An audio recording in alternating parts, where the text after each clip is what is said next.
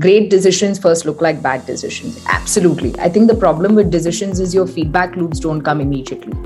Decisions are validated as good decisions or bad decisions after the feedback loop comes, and feedback loops take a long time, right? So, for me, the framework I've built over my life is you've taken a decision, please, please be iterative. And uh, so today we have with us Priya Mohan, partner and investor at Venture Highway. Uh, welcome to Startup Priya. Pleasure having you. So Priya is an entrepreneur turned VC.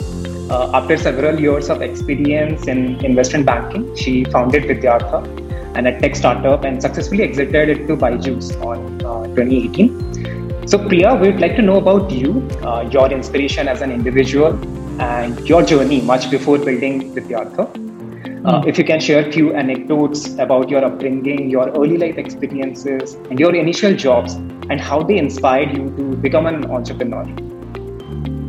Sure. The of getting older is as you get older and older, you get more liberated, and you like don't mind saying it as it is. Um, that's that's great. Yeah. Uh, let me start with my upbringing. Right, I'm born into a very, I would say, semi-traditional Tambram family born and raised in Madras.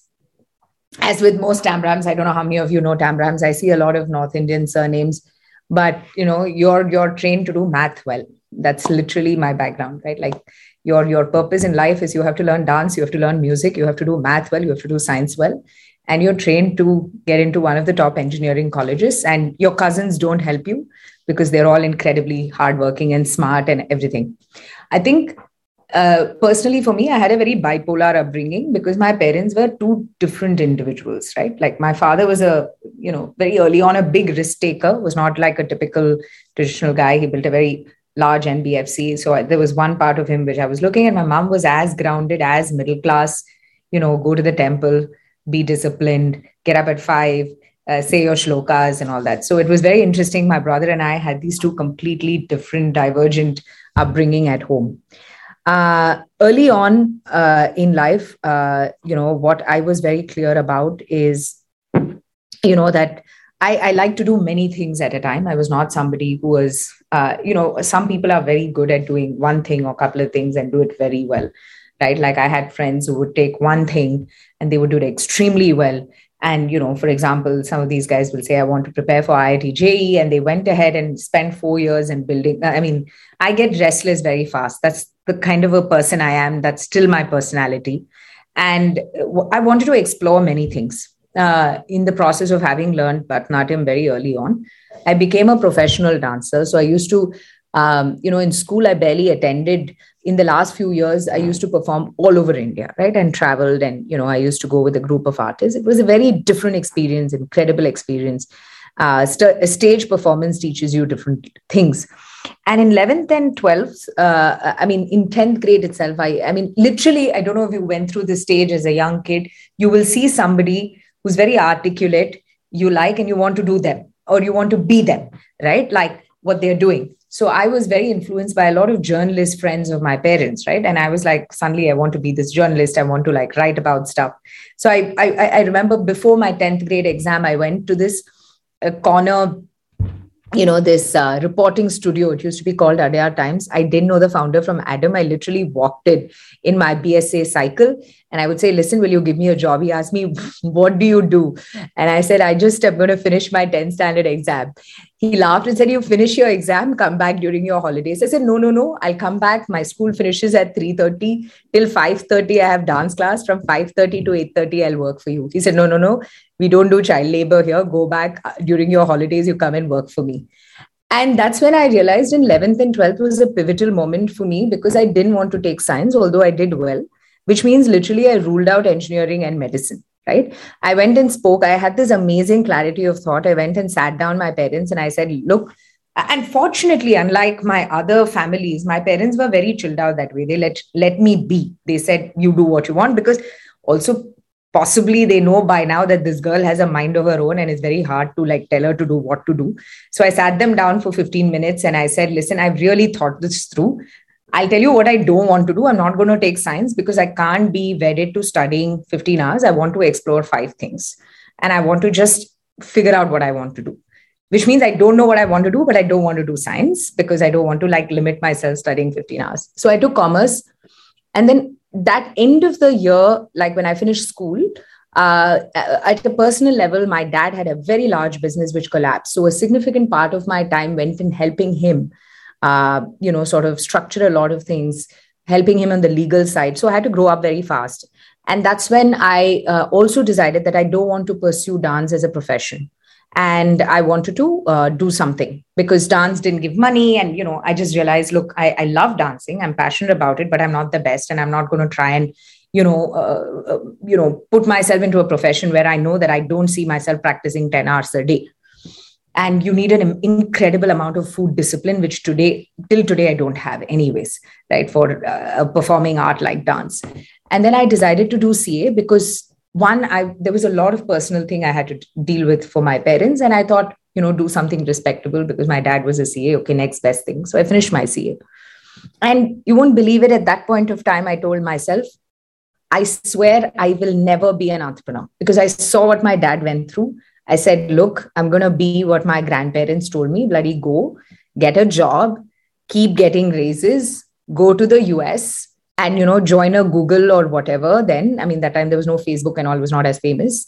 And you know get a job and earn in dollars and then you know like life is set. And i told myself i will just not start something because i don't want to put my parent my family through the risk of highs and lows.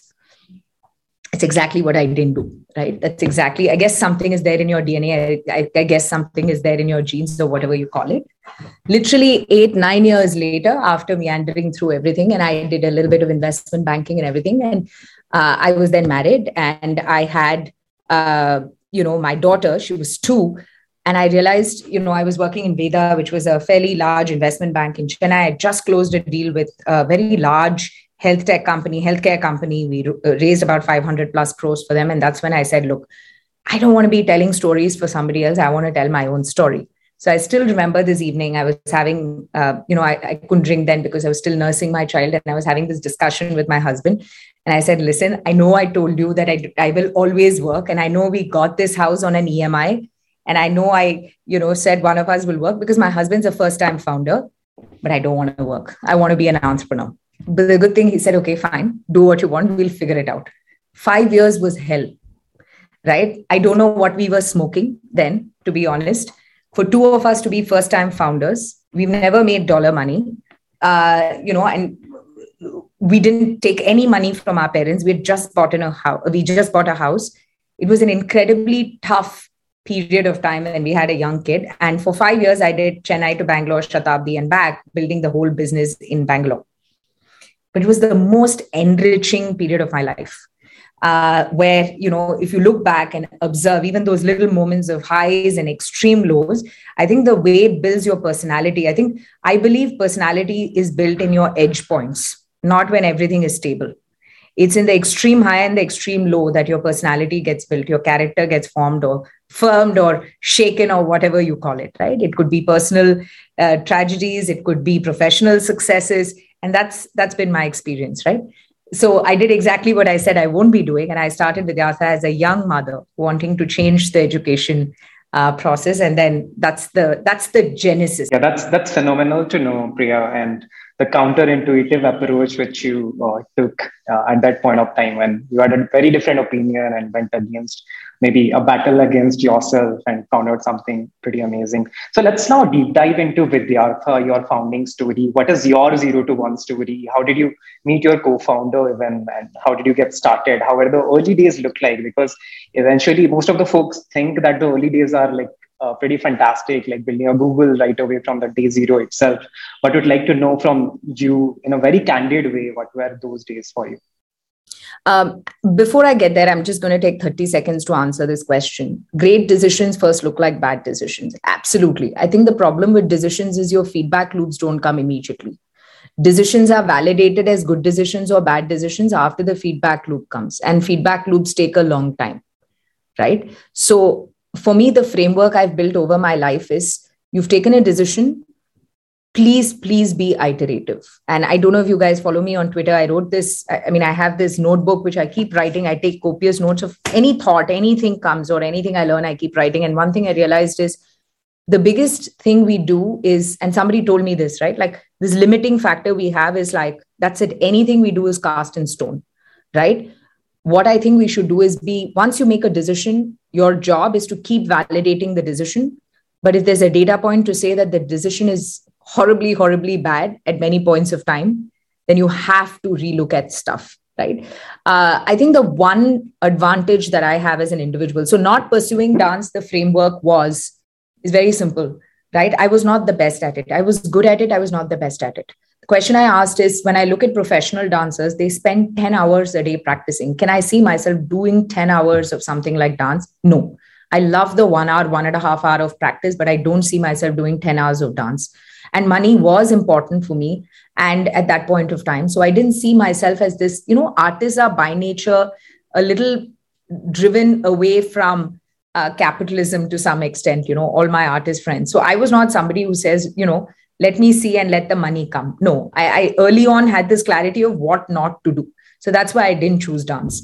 Coming back to your question of early years early years i would say best characterized with extreme uncertainty, right?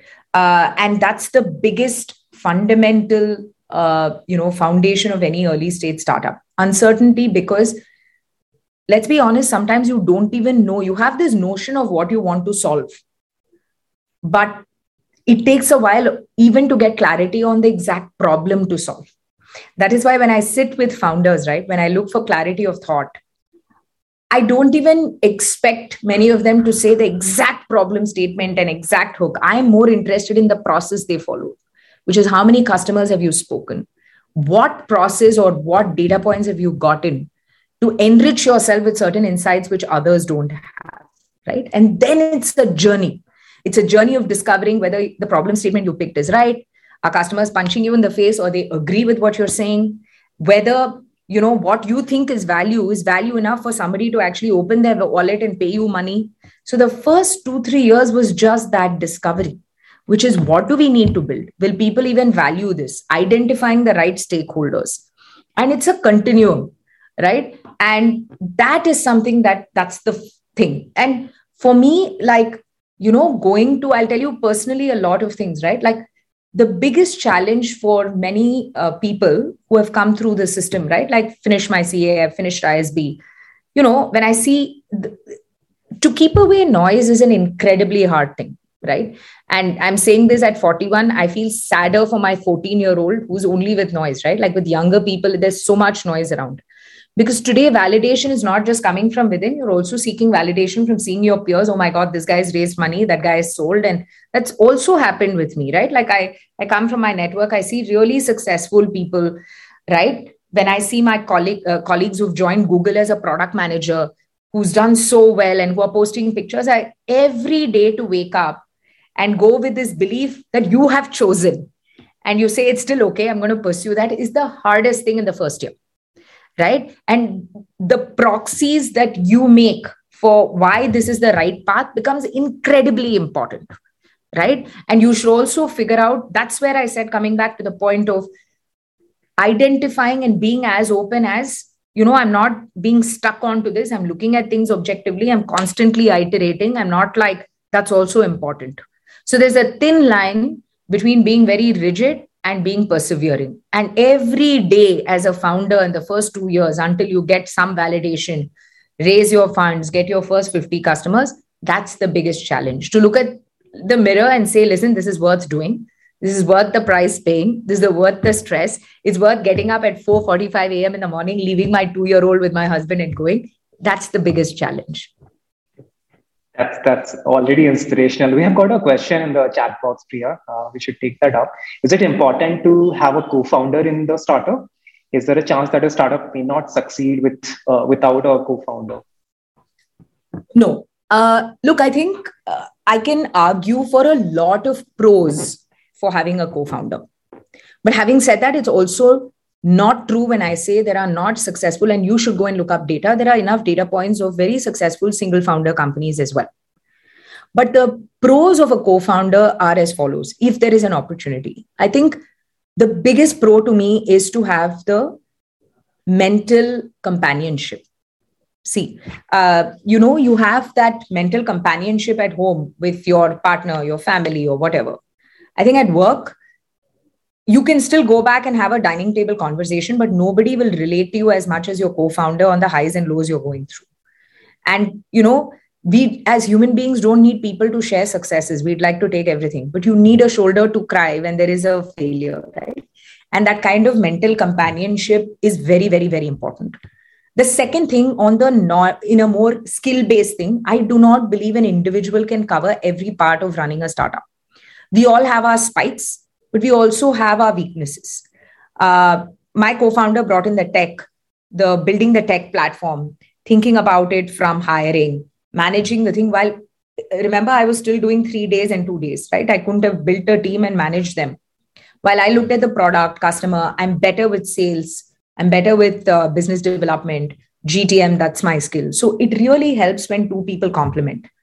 The third most important thing is to act as a sounding board right having said all this like in a marriage it's very important for the founders to have an incredible amount of trust and respect for each of their skills and having the right frameworks to make decisions. I also don't believe you can build a build a startup with absolute democracy. You can't have like i will all three founders they'll all vote yes it can't work like that. But what are the vetoes right? How quickly you move in your decision making who will have the final say? I think those are important but having said that like moglix is a great example one of our investments rahul is a single founder there are enough companies where single founders can be successful as well.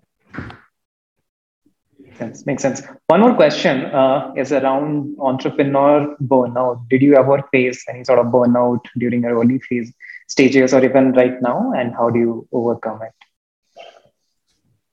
Um, you know, um, I've realized uh, my biggest strength, and I tell this to my team, is not I'm not the smartest in the room uh, I may not be the smartest in the room, but I I'm generally perhaps the most persistent, and um, I think the my biggest strength is I I don't give up easy, right? So I fall, I dust off and go.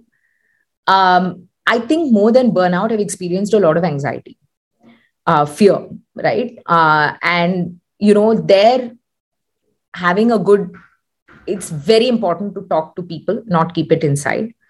And for me, workout has really been helpful. I've been a runner before. Now I do other kinds of work. I'm extremely, I'm a fitness freak.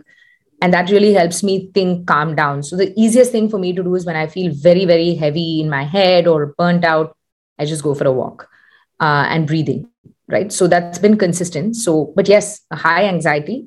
Uh, fortunately, I don't think I've come to a stage where I felt a complete burnout.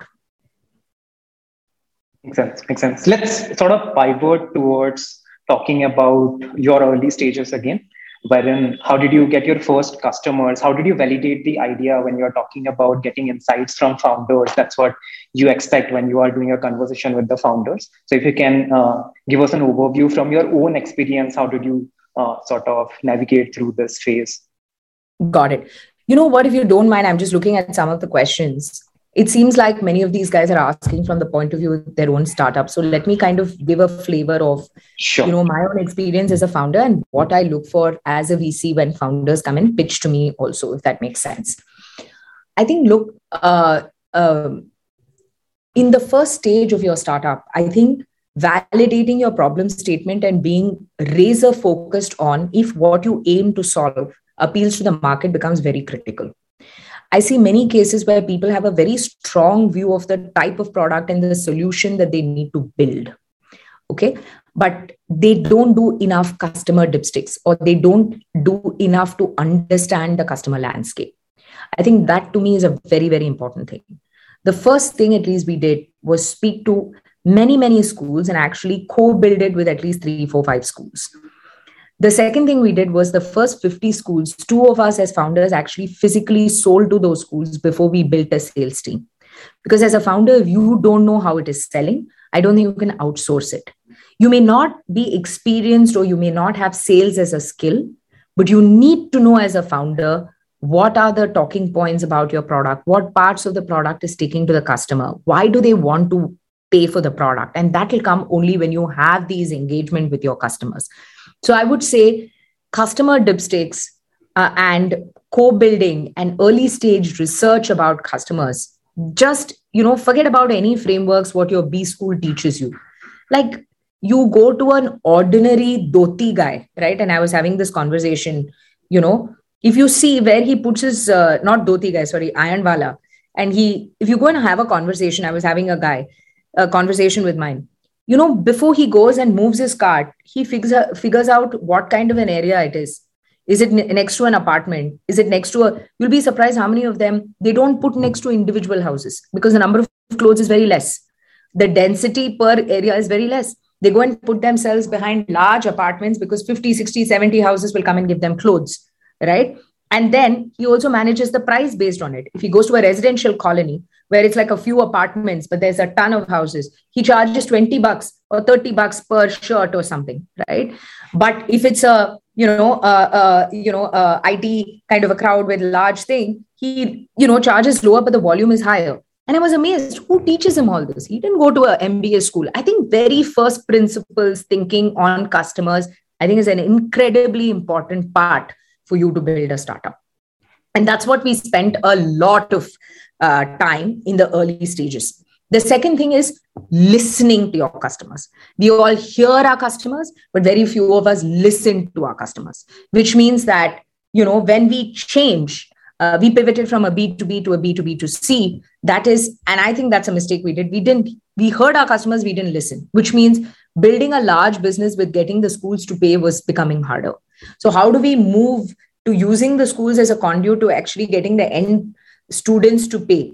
become incredibly important and that's the pivot we did. So again coming back to my point there are two spectrums right? Like you build a very deep tech product where you have patents. It's like a drug discovery. Very few of us are able to do that. But essentially most of the products lie in serving a customer serving a pain point which is you know less of a deep deep tech more of a you know creating something a workflow or something which is interesting.